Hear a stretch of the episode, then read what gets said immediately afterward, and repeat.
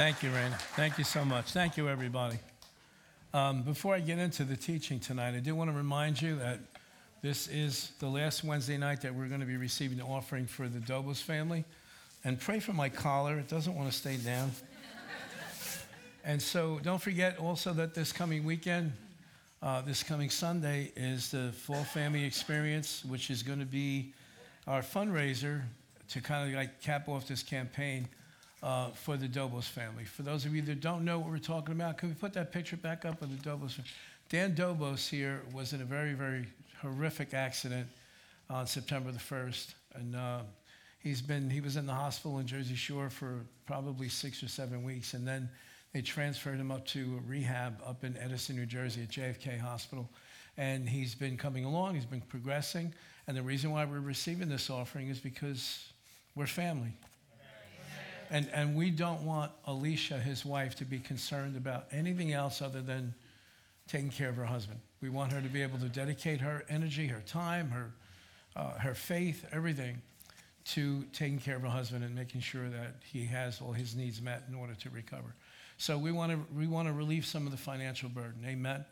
So if you are ready to give tonight, I don't know if you've given already online or if you intend on doing it this week whatever. If you are here tonight and you want to do that, you can fill out an envelope. If you're making out a check, make it out to New Beginnings.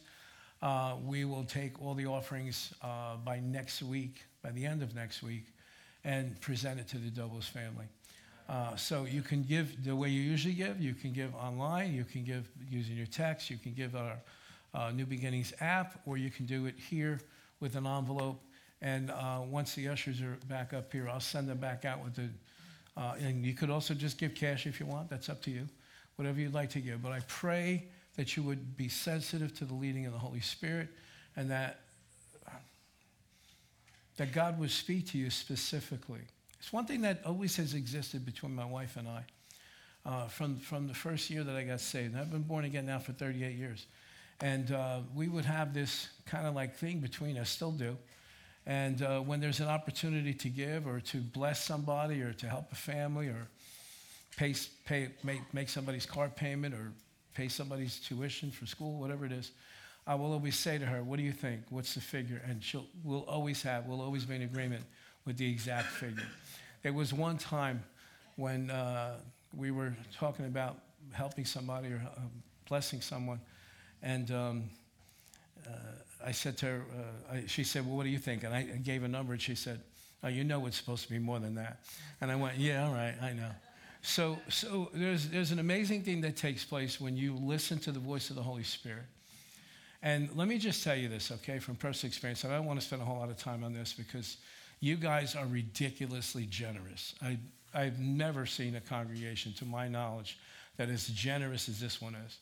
Um, so I don't, I don't feel like I need to spend a whole lot of time. Many of you have probably already given. I hope that the Lord uh, would, would bring some extra finances into your household. But this is what I want to say. There, I don't know what it is, and when we get to heaven, we can ask Jesus. There's something about when you give to meet the need of an individual like this, it seems like there's more blessing on it. I, I, don't know how else to put it. I think it's because uh, it's like when Jesus, it says in the Gospels that he was moved with compassion. And when he was moved with compassion, the power of God was just released to heal people. And uh, again, this is something we're moved with compassion. This is not something we're doing because we're obligated.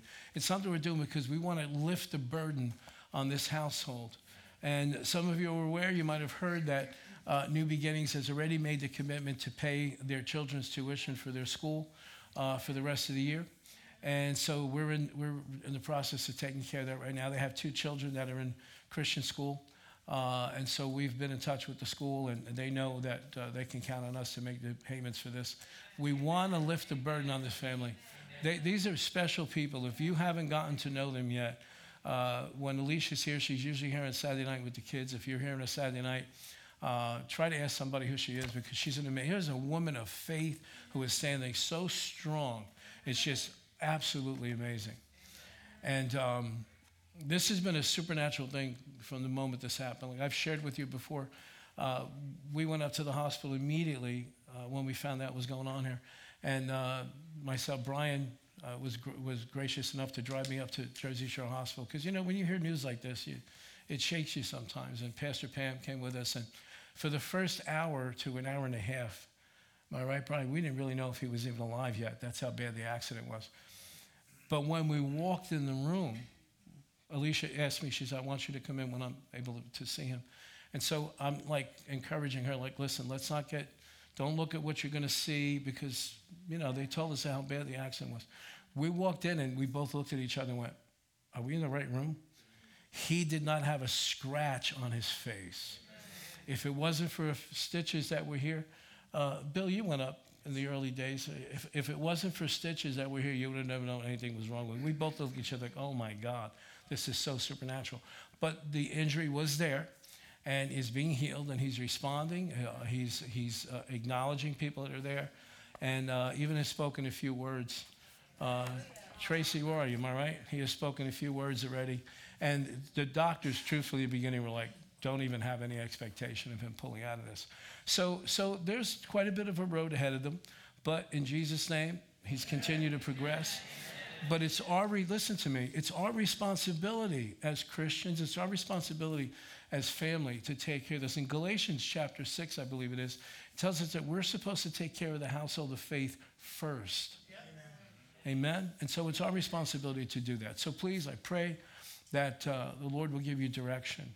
And so if you, while I'm talking, have had the time to fill out an envelope, or you, maybe you want on your phone and you're going to give that way, uh, let me just tell you this, okay? I am trusting God that this offering is going to break all records that we have ever, any kind of offering we've ever taken for a situation like this. So, ushers, would you please just pass the buckets around and we'll go on with the, with the service. Did you come here expecting to learn something tonight? Yes. Amen. Thank you. All right. Brian, can I have the other bottle? I, I have started already. It's one of my, one of my quirks. Don't like wasting bottles of water. How many, how many of you like me? So I hate when you have company and then you, they leave and you got bottles of water all over the house. It's like, at least take it with you. Don't rub it in my face that you used a half a bottle of water. I go and water all the plants. You say, my God, I didn't realize that pastor was that cheap. It's got nothing to do with being cheap. It has to do with the being a steward of God's resources. Amen. We have a responsibility to be good stewards. I'm going to be teaching on that in the new year because God's given me some revelation along those lines. Exodus chapter 3, I'm going to review very quickly and then we're going to get into the rest of this material. Could you believe we're on week eight already? Has this been a blessing to you? Amen. Exodus 3, verse 2. Now Moses was tending, no, and the angel of the Lord appeared to him in a flame of fire. Exodus 3, I got two here. Yeah, we're right, right? Yeah. Okay, you ready? Let's go. And the angel of the Lord appeared to him in a flame of fire from the midst of a bush. So he looked, and behold, the bush was burning with fire, but was not consumed. Next verse. Then Moses said, I will now turn aside and see this great sight, why the bush does not burn. I'm, I'm sure that's exactly how he did it. Oh, hmm, let me turn aside. No, I'm sure he was shocked because God meant it to be something that would get his attention. Verse 4 So when the Lord saw that he turned aside to look, God called to him from the midst of the bush and said, Moses, Moses. And he said, Here I am.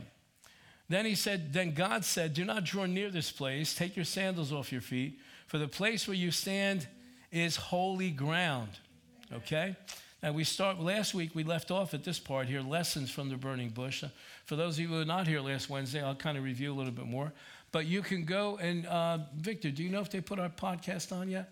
Uh, I didn't see it. What? No, I don't think I saw it yet. Not yet? Okay. Because uh, v- Victor and I did a podcast last week just on this topic of lessons from the burning bush, kind of recapping from this message here.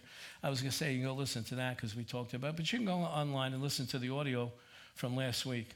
So, the very first thing that God teaches Moses is reverence. We talked about this quite a bit last week. Verse 5, he said, Do not draw near this place. Take your sandals off your feet, for the place where you stand is holy ground. Now, he didn't do this so much for, God didn't do this so much for God's sake. He did this for Moses' sake.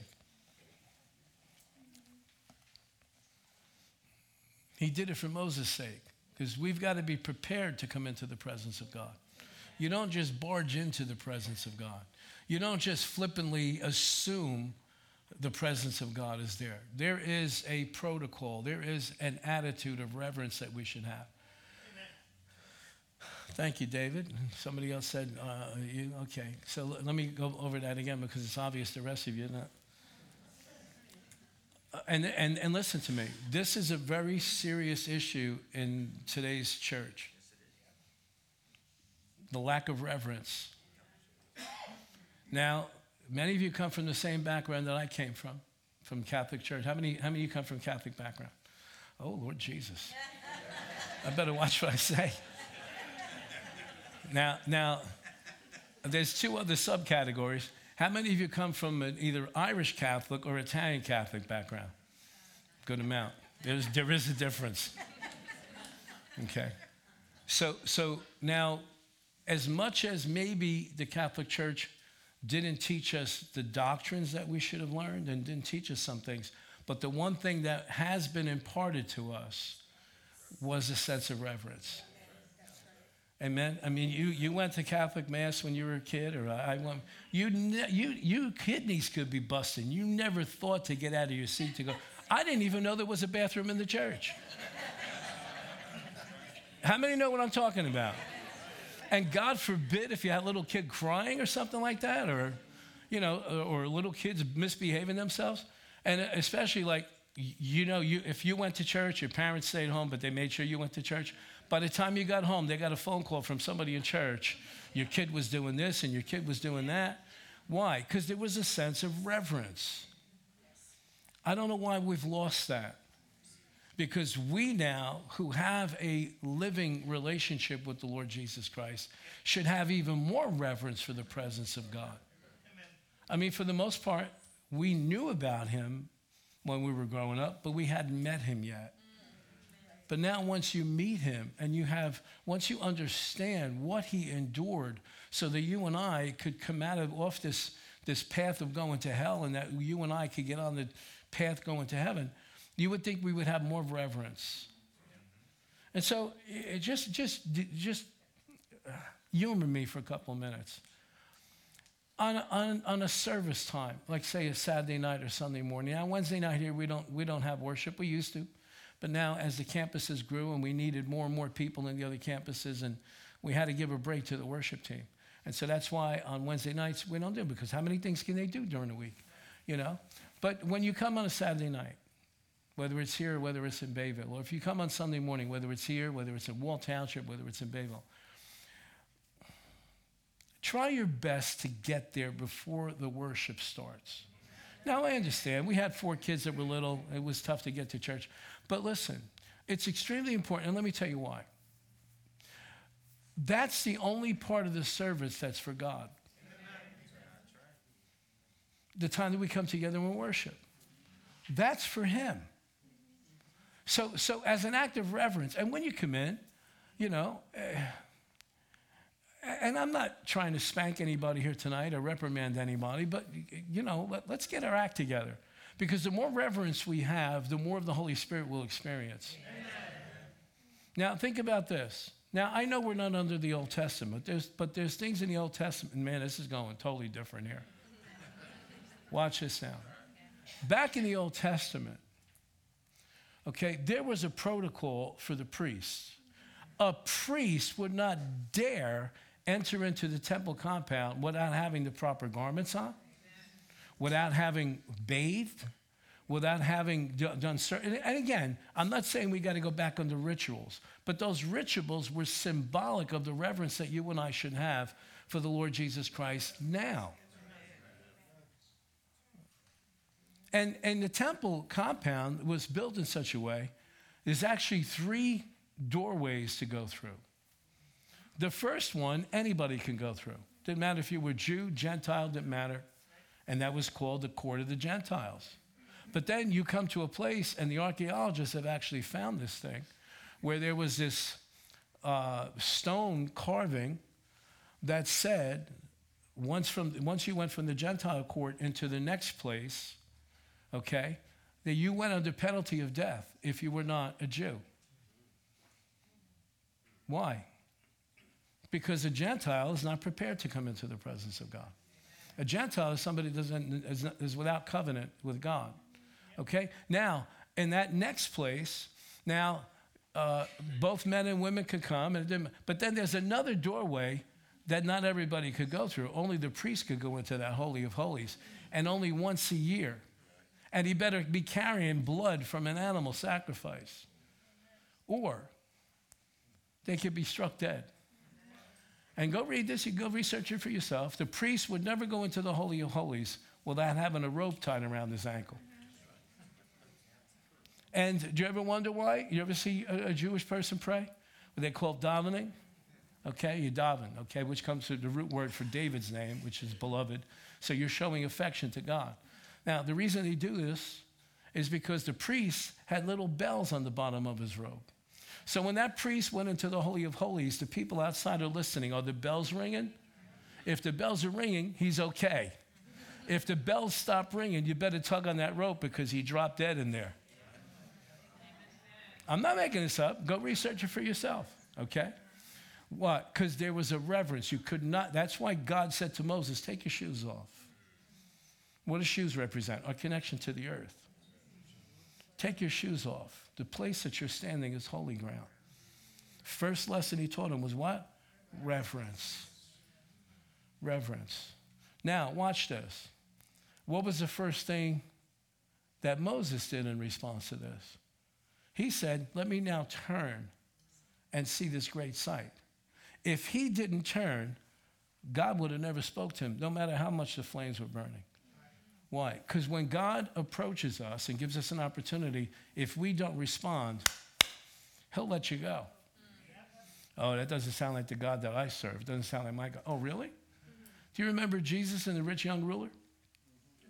The man was wealthy, extremely wealthy. And he came to Jesus and offered him a bunch of questions. And Jesus, Jesus answered him. And then Jesus said to him, uh, Go sell everything you have. Because he said, I've done all these things you told me. In other words, I kept all the commandments. And Jesus went, Oh, really? Sell everything you have, give it to the poor, and come and follow me. And it says that the man went away sad. Did you ever notice that Jesus didn't chase after him? Did you ever notice that Jesus said, Oh, wait a second, come back. Let me rephrase that. No, Jesus let him walk away. So that sounds harsh. No, Jesus was honoring his free will. God never comes to you and grabs you by the throat and says, You're going to follow me, you're going to serve me. No, no, no. He is a gentleman. He is love. He offers you the opportunity. But if you decide to turn away and not follow him, that's up to you. And let me tell you this sir, nobody is in hell without their own choice. Oh, Pastor, nobody would choose hell. No, people don't choose hell, they choose to reject Christ. And in choosing to reject Christ, see, if there's a guest speaker that's going to be coming next year, I believe in the spring. His name is Bill Wiese. Okay? He's been here over the years. It's been quite a few years since we had him. This is a gentleman who wrote a book entitled 23 Minutes in Hell. He spent 23 minutes in hell. And he told, when, I've talked to him one to one, he said, Joe, it seemed like an eternity. And he told about the horrible things. He said, but this is, this is what he came back and understood. The people in hell are there because they decided they didn't want God. And if you don't want God, God prepared a place for them to go where he's not. But it's, a, he, it's the choice of the individual to go there. Because if you spent your whole life rejecting God, and even to the end rejecting God, well, then where are you going to go? You can't go to heaven. Why? Because you've rejected God. You say you don't want him in your life. You don't want to have anything to do with him. You don't believe in him. Well, then there's no other place for a person's spirit to go because it can't go to heaven. So where does it go? But it was never supposed to be that way. Amen? Amen? Nobody goes to hell by accident. And nobody goes to heaven by accident. It's an act of our choice, it's an act of our will. We choose to place our faith in Lord Jesus Christ. Amen? Amen. Or we choose to reject him. I, think it's the most horrible nightmare when a human being ends up in hell because hell was never created for us. It was created for the devil and his angels. It was not created for human beings. So therefore, it's, it's, not, it's not a habitable place for us. It's a place of torment. Man, I'm, I'm talking to somebody tonight. We don't belong there.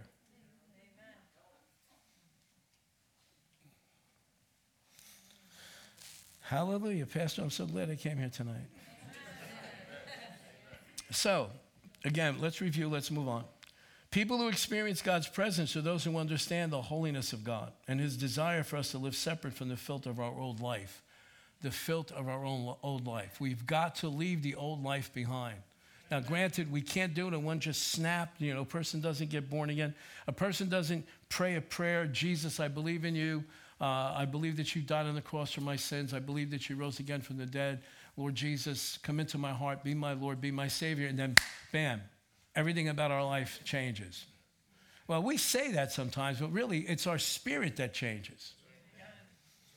The person, the part of you that got born again when you asked Jesus Christ to be your Lord and Savior is not your mind, it's not your soul, it's certainly not your body, it's your spirit who God created to begin with.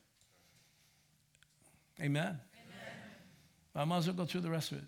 So you and I have been created in God's image, right? Yes. And in his likeness, yes? yes? Are you created in the image of God? Yes. Well, that's so. What's the image of God? The image of God is the Trinity right? God the Father, God the Son, God the Holy Spirit. So then, if we were created in the image and likeness of God, then there should be something triune or tripart about us, yes? And it is.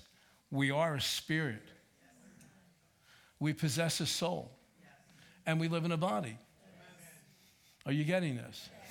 Once you're born again, your enemy is not the devil anymore. The devil's been defeated. Your worst enemy is the person you see in the mirror in the morning when you brush your teeth. It's your flesh, it's your carnal nature, it's your soul that has not yet been made subject to the Word of God. So now here's Moses, and Moses spent the first 40 years of his life as an Egyptian. He was raised in Pharaoh's palace. He was raised along with Pharaoh's household. He was very instrumental in the government of Egypt. He was very instrumental in the military of Egypt. We talked about this a few times over this series. But then he makes a stupid mistake.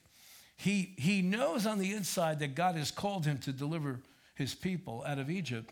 But instead of waiting to get to know God, he takes matters into his own hands, kills an Egyptian, buries him in the sand, and then the next day, he realizes somebody saw him kill the Egyptian, and it got back to Pharaoh, and he has to flee Egypt.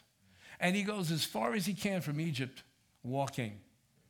And so he spends the next 40 years of his life learning about God from his father in law. And we spent a ton of time on this. I, I, I, don't want to go through that again. You can listen to that. And we spent a lot of time on that. And the cool thing about it, you remember, what, what was that man's name? Reuel, Reuel, which means friend of God. So God hooks him up with somebody he's friends with so that Moses can learn how to be a friend of God. Amen. Amen. That's why don't, don't take your relationships lightly. It's very, very likely that God's going to put you in touch with someone, either to mentor, uh, to learn from, to even uh, become spiritually impacted by somebody in your life that God's going to put there to make sure that you get to know who He is. Amen. Amen. So relationships are good. And that's why the enemy's always attacking relationships. Uh, you're not getting the fullness of that. That's why the enemy is always attacking relationships because of a lot of different degrees. Okay, number one, marriage is under attack. Why? Because there's a very strong connection between a husband and wife when they pray. When a husband and wife come into agreement to pray about something, that's the strongest point of agreement. And that's why the enemy is always constantly causing arguments and strife and division and jealousy and all kinds of stuff. Why? Because he knows if he can get the two arguing, if he can get them uh, split up, then, that, then he doesn't have to worry about them praying about anything against him. Amen? And that is a relationship between brother and brother, sister and sister in the Lord. Because again, it's all about the power of authority. It's all, it's all about prayer. Because you realize that's a weapon we have against the enemy, right? Okay, you can scream all night long, devil, devil, devil, but until you pray in Jesus' name, the devil's not going to listen to you. You got that? So listen, do you think we should guard our relationships? Do you think we should do everything possible to walk in love with one another? Bear each other's burdens. Yes. One scripture in the New Testament, I believe it's in the book of Colossians, says, make allowances for other people's faults. In other words, ahead of time. In other words, whoever you get involved with, go into the relationship going, knowing, knowing, knowing this, prob- this person's probably going to hurt me at some point in life, but I choose to forgive them. Guess what? Because they have the same expectation about you. So when we do screw up, when we do mess up, when we do mistreat each other, and we do whatever we do, let's just have enough sense to forgive and, and walk in, in, in love. You know, because we're all developing. Amen. Thank you. We're all developing. And how do you develop? If you were if you were on a desert island with nobody around, how are you going to develop your love walk? What are you going to do? Practice it on coconuts? We're in each other's lives. I'm sure in 40 years, Reuel had plenty of opportunities to get mad at Moses, and Moses had plenty of opportunities to get mad at Reuel. But we, we see that the relationship lasted at least 40 years. Now, we know it lasted beyond that. Because when Moses was 80 years old, that's when God sent him back to Egypt. His ministry started at 80 years old.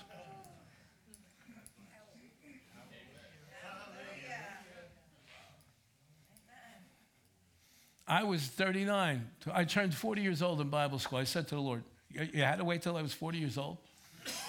You couldn't, you couldn't send me to Bible school when I was 27 when I first got saved? But I needed to learn a few things before I got there. I wouldn't have appreciated the experience. And he reminded me, I'll never forget, he reminded me, What are you complaining about?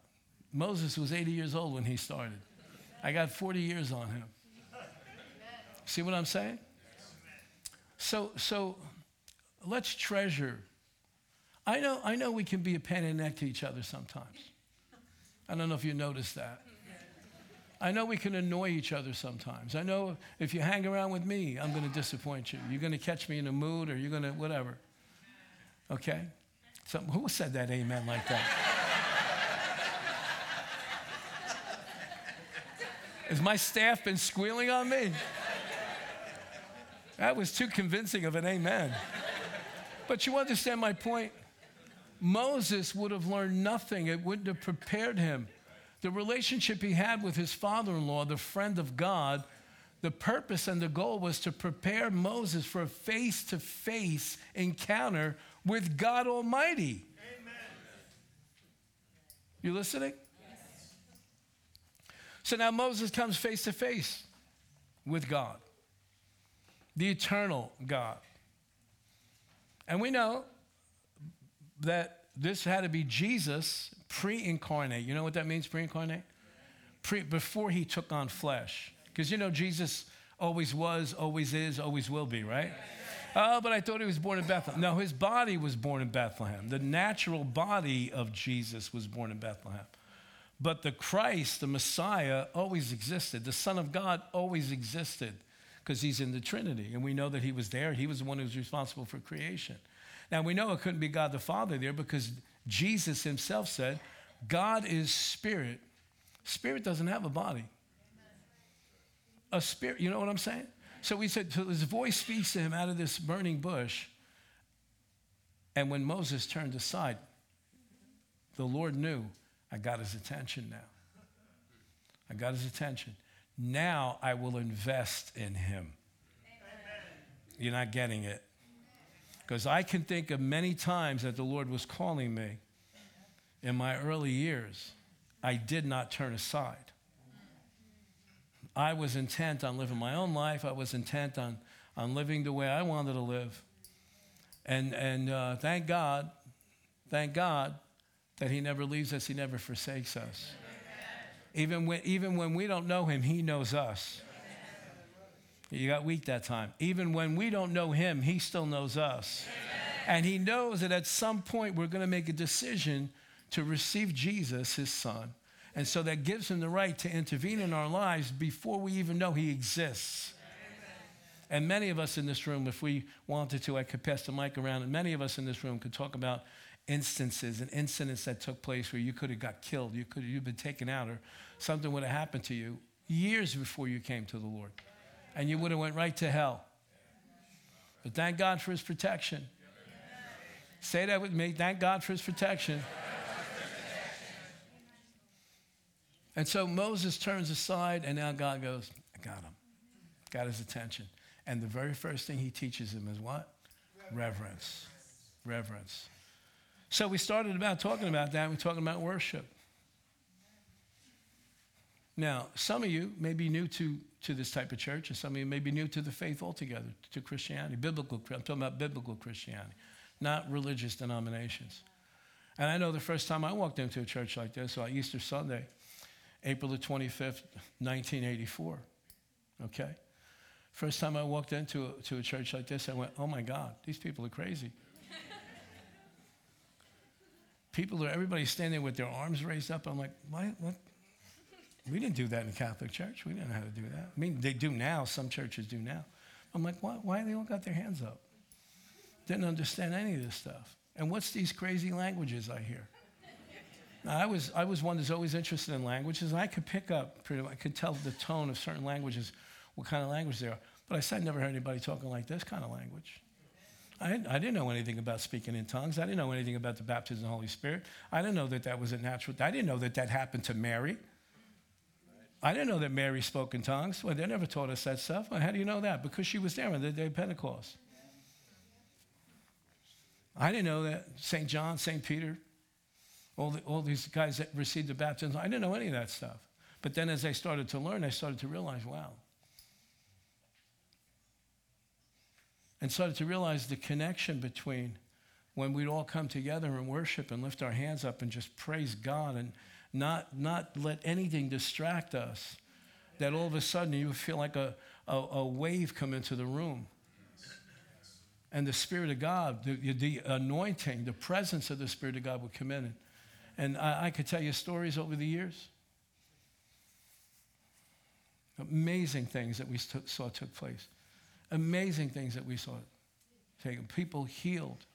Just unbelievable stuff. And then I started realizing I see the connection here. I see the connection here.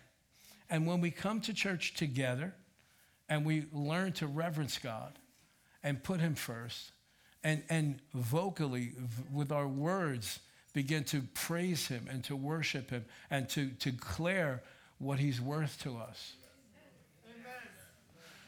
Reverence is the first step to the reality of God, the presence of God, and walking in victory. You can't walk in victory without having reverence for God. It's impossible because if He's going to fight your battles, you better reverence Him. So, so when you have the opportunity next time we're in worship,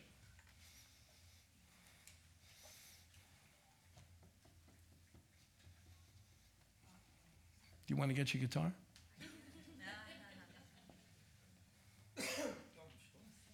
Hmm? Or you want to get on the keys?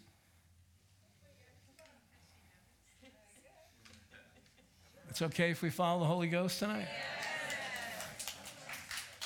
Is anybody else here from the worship team? Paul, you're here. You got your guitar? No? I'll leave you alone. I won't, I won't put you on the spot.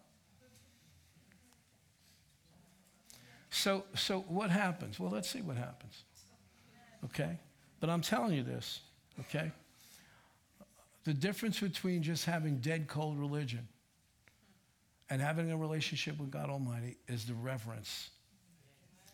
The re- now, there's, there's a lot, I've met tons of people through these 38 years that could, that know the Bible backwards and, and, and, and forwards and backwards. And you can know the word, you can recite the Bible from Genesis chapter 1 all the way to the end of Revelation. But if you never come to the point of having reverence for God, all you are is a computer with a bunch of information inside. Now, worship is extremely important. Now, you can get out of bounds with that too, okay? You can get out of balance with that. You know, a lot of people, especially if you like music, and a lot of people just want to worship, just want to sing and stuff like this. But, but you need the balance. You need the worship and you need the word. Okay? And that, listen to me, That is a hallmark or an identifying mark of the last days. Now, let me explain something to you. There's a scripture in the book of Amos. There's a book of Amos in the Bible? Yeah, it's back in the front of your Bible where the pages are still stuck together. It's the book of Amos. And he prophesied. What did he prophesy? He spoke under the inspiration of the Holy Spirit about a time that would come in his future. His future. Now, Amos, I think, was on the scene probably like six, seven hundred years before Jesus was born in Bethlehem. Um, at least five, six hundred years. And he said this under the inspiration of the Holy Spirit that in the last days, God would resurrect the tabernacle of David. Now, if you study Old Testament, you'll see tabernacle. The tabernacle, first tabernacle, shows up in the book of Exodus. Okay? What is a tabernacle? A tabernacle is a tent. Uh, or maybe if it's a permanent structure, it would look like a gazebo or a, what do you call those other things I used to have in my house? What do you call the thing in my backyard? Pergola. Something like that, okay? So God instructed the Israelites to build this tent. It was a portable worship structure, and He gave them specific directions. Now, that's the tabernacle of Moses. But Amos prophesied that in the last days, God would resurrect the tabernacle of David. Now, there's a big difference between the tabernacle of David. Man, where are we going with this tonight? There's a big difference between the tabernacle of David and the tabernacle of Moses. The tabernacle of Moses centers around blood, sacrifice. It's bloody. Animals are dying. Uh, there's a lot of attention on the Ten Commandments, and you, if you don't do this, and this is going to, if you don't do this. But when David comes on the scene, like a thousand years later, when David comes on the scene, eh, 500 years later, uh, the tabernacle of David, now we're getting closer to the temple in Jerusalem by the time David comes on the scene. Because, you know, who built the first temple? Solomon, his son. But David was the one who took the Ark of the Covenant. You remember the Ark of the Covenant? Okay, the big golden box, two angels facing each other. Harrison Ford, Raiders of the Lost Ark. Okay, that, that, that thing existed. I'm not saying the story was true. What I'm saying is that was based on that article that God told Moses to build, and his presence would dwell between the angels. Okay? Now, um, by the time David comes on, David is the one who brings the tabernacle from a place called Shiloh to the place where Mount Moriah was. Remember where Abraham sacrificed, well, was supposed to sacrifice his son? Okay, well, that's where the temple is. Okay, it was David that brought the tabernacle, excuse me, the Ark of the Covenant there and built a temporary structure. And it was David, the first one, who organized the worship. He organized the musicians. He organized the singers. Okay? And so you remember when Solomon dedicated the temple, it says there were 120 trumpeters. Well, that was, those were the ones that David trained. So the tabernacle of David always represents worship. The tabernacle of Moses always represents sacrifice. Okay? So Amos said, now he's living in that period between the tabernacle of Moses and the, and, and the time of Jesus coming. So now, you remember Stephen, the first martyr of the church? Acts chapter 5 or 6. He quotes Amos and said, because remember, Peter said that the last days started back then. That was 2,000 years ago. If that was the last days, my God, here we are 2,000 years later. We're in the last of the last days. Okay? So, so what, why am I bringing this all up? Well, from my understanding, of course, I got born again in 1984. But about 10 to 15 years before that, and Pastor Joy, you were saved a number of years before I got born again.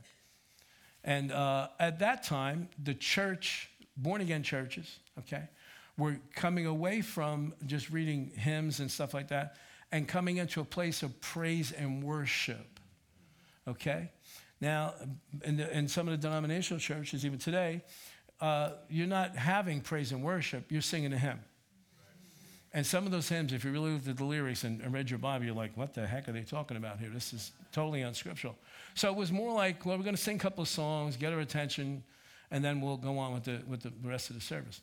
Well, back in the late 60s, early 70s, probably more probably mid 70s, this movement began to swell in the churches. Now, by the time I came along in 1984, it was more entrenched of having praise and worship. We actually had, like we have, you have a, a full band. Some churches have complete orchestras. Uh, Uh, how we doing? All right.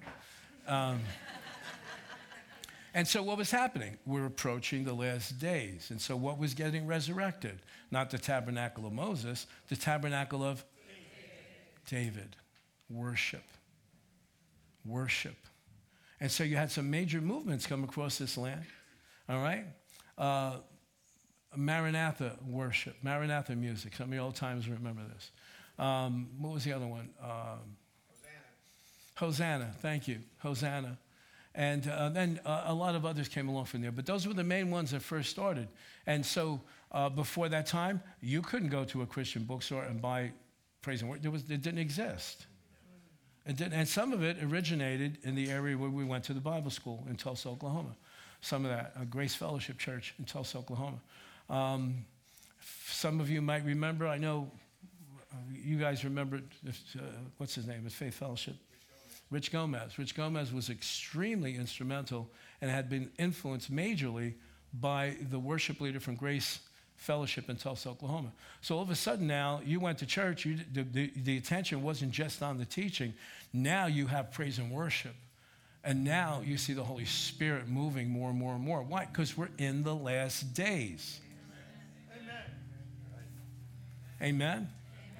And we can't just have music for music. We have music to reverence God. Amen. And some people say, Pastor, can you do this song? Can you do that? No, it's not about us. Again, how many times you've heard me say, there's no tip jar on the keyboard. It's not about, it's about what is the Holy Spirit, is, how is He directing us to sing so that the heart of the Father is blessed? Amen. Are you getting this? It's about blessing the heart of the Father. It's about, about adoring Him, having affection for Him, loving Him. And that's why if our songs are not aimed towards Him, then we're just, what are we doing? We're just having a good time singing a song. Amen? Amen. So let me know when you guys are ready and what you want to do. You ready? All right, why don't we give this a shot? We've got about 14 minutes left. If we take a little bit more time, I don't think God will, God will mind.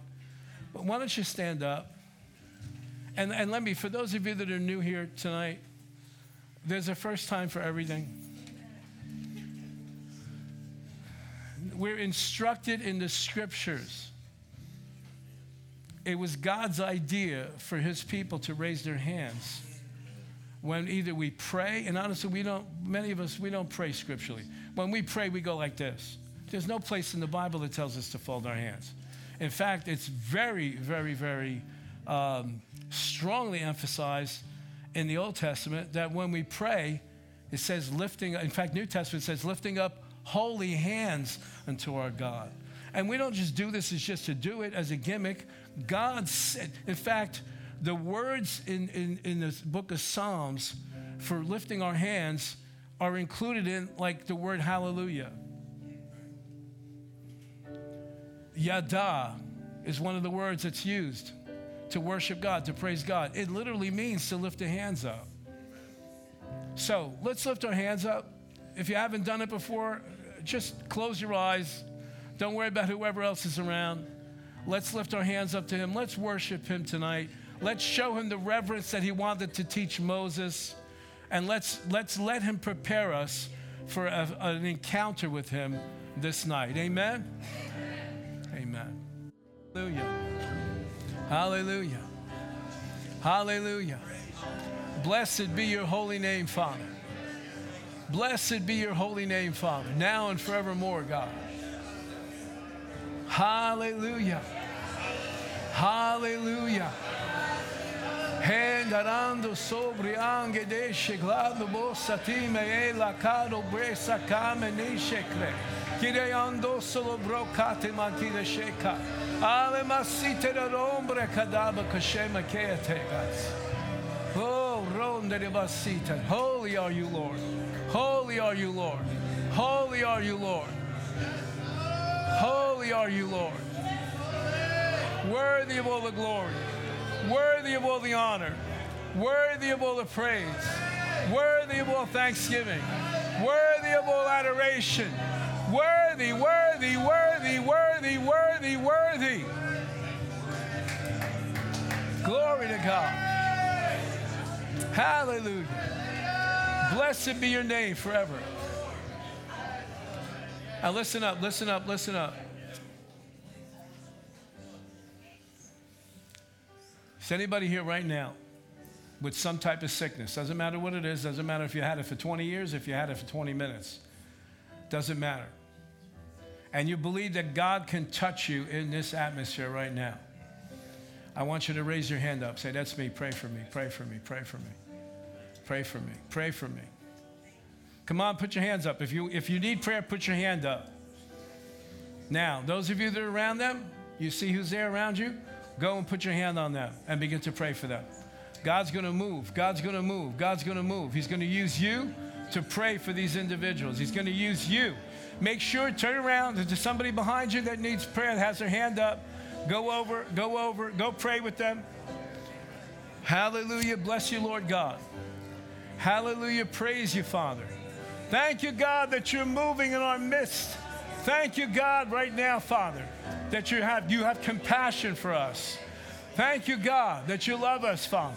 Thank you, God. Honor the faith of these people who have their hands raised. Make sure that there's nobody around you that's, that has their hand raised that you're not praying for them. Go pray for them. Go pray for them. Go pray for them. Say, well, Pastor, I don't know how to pray. Just go lay hands on them. The Holy Spirit will give you the words to speak. Glory to God. Glory to God. Hallelujah. Father, in the name of Jesus, healing, healing, healing. Father, in the name of Jesus, deliverance, Father, from addictions. In the name of Jesus, healing, Father God. Thank you, Lord, for bringing peace. Thank you, God. Thank you, God that you're healing the brokenhearted. Thank you, God, that you're bringing peace to those who are troubled. Thank you, Father. Father, in the name of Jesus, baptize them in the Holy Ghost. In the name, Father, baptize them in the Holy Spirit. In the name of Jesus, Father God. Yeah, and Come on, those of you that have already been baptized and you pray in tongues, go ahead and pray. Nema kabasola kima sheda katas. Yedurun konche. Lambrion konche. Yitzera kando makia shebra. Yeshaba. Samasi breko temas. Selen brekayo moso prekadia che. Go pray for that man over there.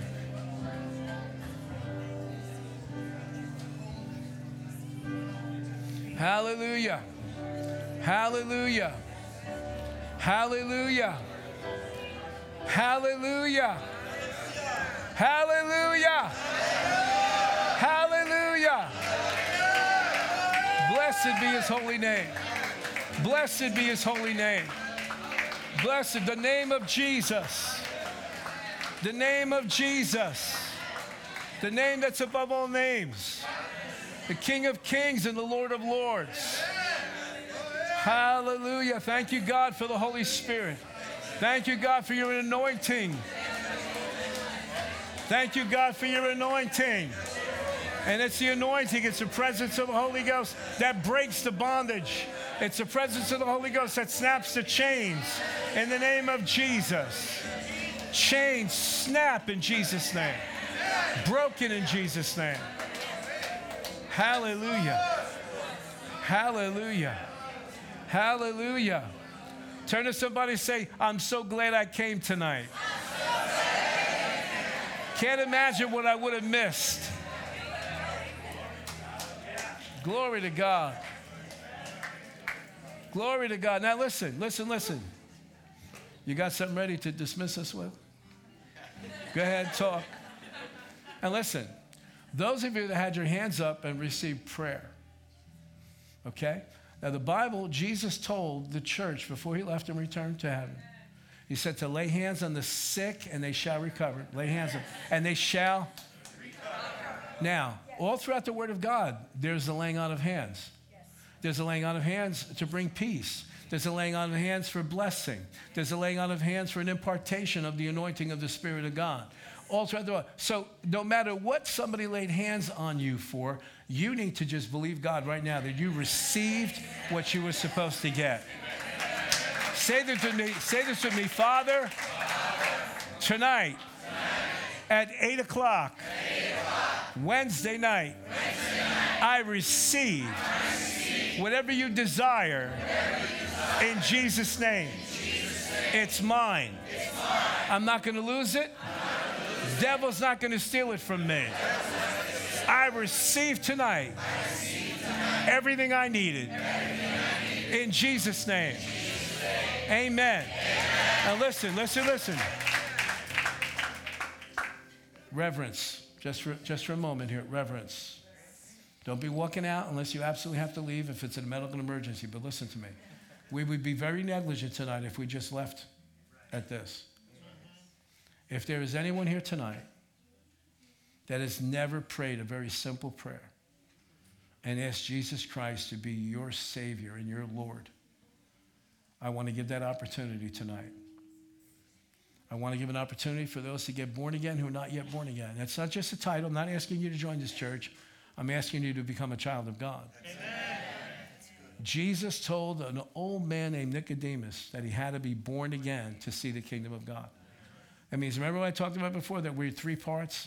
That means our spirit, before we declare with our mouth what we believe about Jesus, that he came to this earth and died on the cross for our sins, that God raised him from the dead. Until we, re, until we declare that, what we have in our heart, our spirit is dead. It needs to be alive. God did not create us spiritually dead. God created us to be spiritually alive. So when we make that declaration, our spirit instantaneously comes to life. And the Holy Spirit of God comes to live inside of us. That's what qualifies us to go to heaven. Well, Pastor, I've been a pretty good person. I'm sure you're probably a better person than I am. But that's not what it takes to get to heaven. We go to heaven because we have trust and faith in the Lord Jesus Christ Himself, not in ourselves, not how good we can pray, not how much money we give away, not how nice we are to people. Now, those are good things for us to do, but they don't get us to heaven. We go to heaven because of what Jesus accomplished on the cross on our behalf. So please, I beg you, if there's anybody here tonight that's never had the opportunity to pray that prayer, please don't just go home. Please don't do that. If you, if you do not have a security on the inside, that if you were to take your last breath sometime tonight, if you're not 100% sure that you would be in the presence of Jesus, please do not fool around with your eternity. Please. Just pray a simple prayer. And it sounds something like this Jesus, I believe in you. I believe that you're the Son of God. I believe that you died on the cross to pay for my sins. I believe that God raised you from the dead so that I could live forever with you. Jesus, come into my heart. Be my Lord. Be my Savior. Thank you for making me a child of God. Very simple prayer. Can we pray that together tonight? And those of you that have never prayed this prayer before, we're praying it with you. Just open up your mouth and say this prayer. You believe this in your heart. Say this with me Father, I believe that Jesus is the Son of God, that He came to this earth, died on the cross as payment for my sins. He paid for my sins. I believe that God raised Jesus from the dead and that He's alive right now in heaven. And He hears me praying. So, Jesus, I ask you, come into my heart. Fill me with your Holy Spirit. Be my Lord. Be my Savior. I submit myself to you. Thank you for paying for my sins. Thank you for making me a child of God. And I pray this in your name. Amen. Amen. Now give it up for the people who prayed that prayer.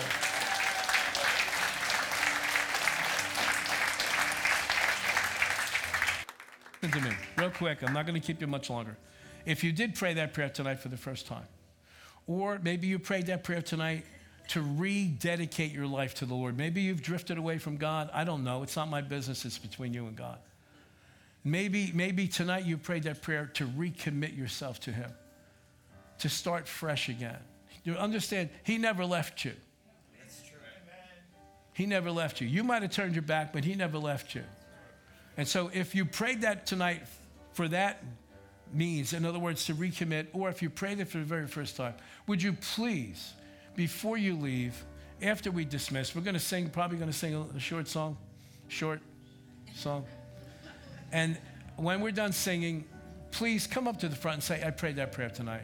I want to give you a Bible. I want to just, just, we just want to get to know who you are. It's important that you tell somebody, I prayed that prayer tonight. Amen? Amen. Amen. God bless you. Allow the music ministry to just take us into one more song. And then after we're done, when we're dismissed, those of you, please, please, please, don't let your mind talk you out of it. Please come up here. There'll be people standing in front of the platform here. Tell them I prayed that prayer tonight. Amen. Amen. Amen. God bless you all.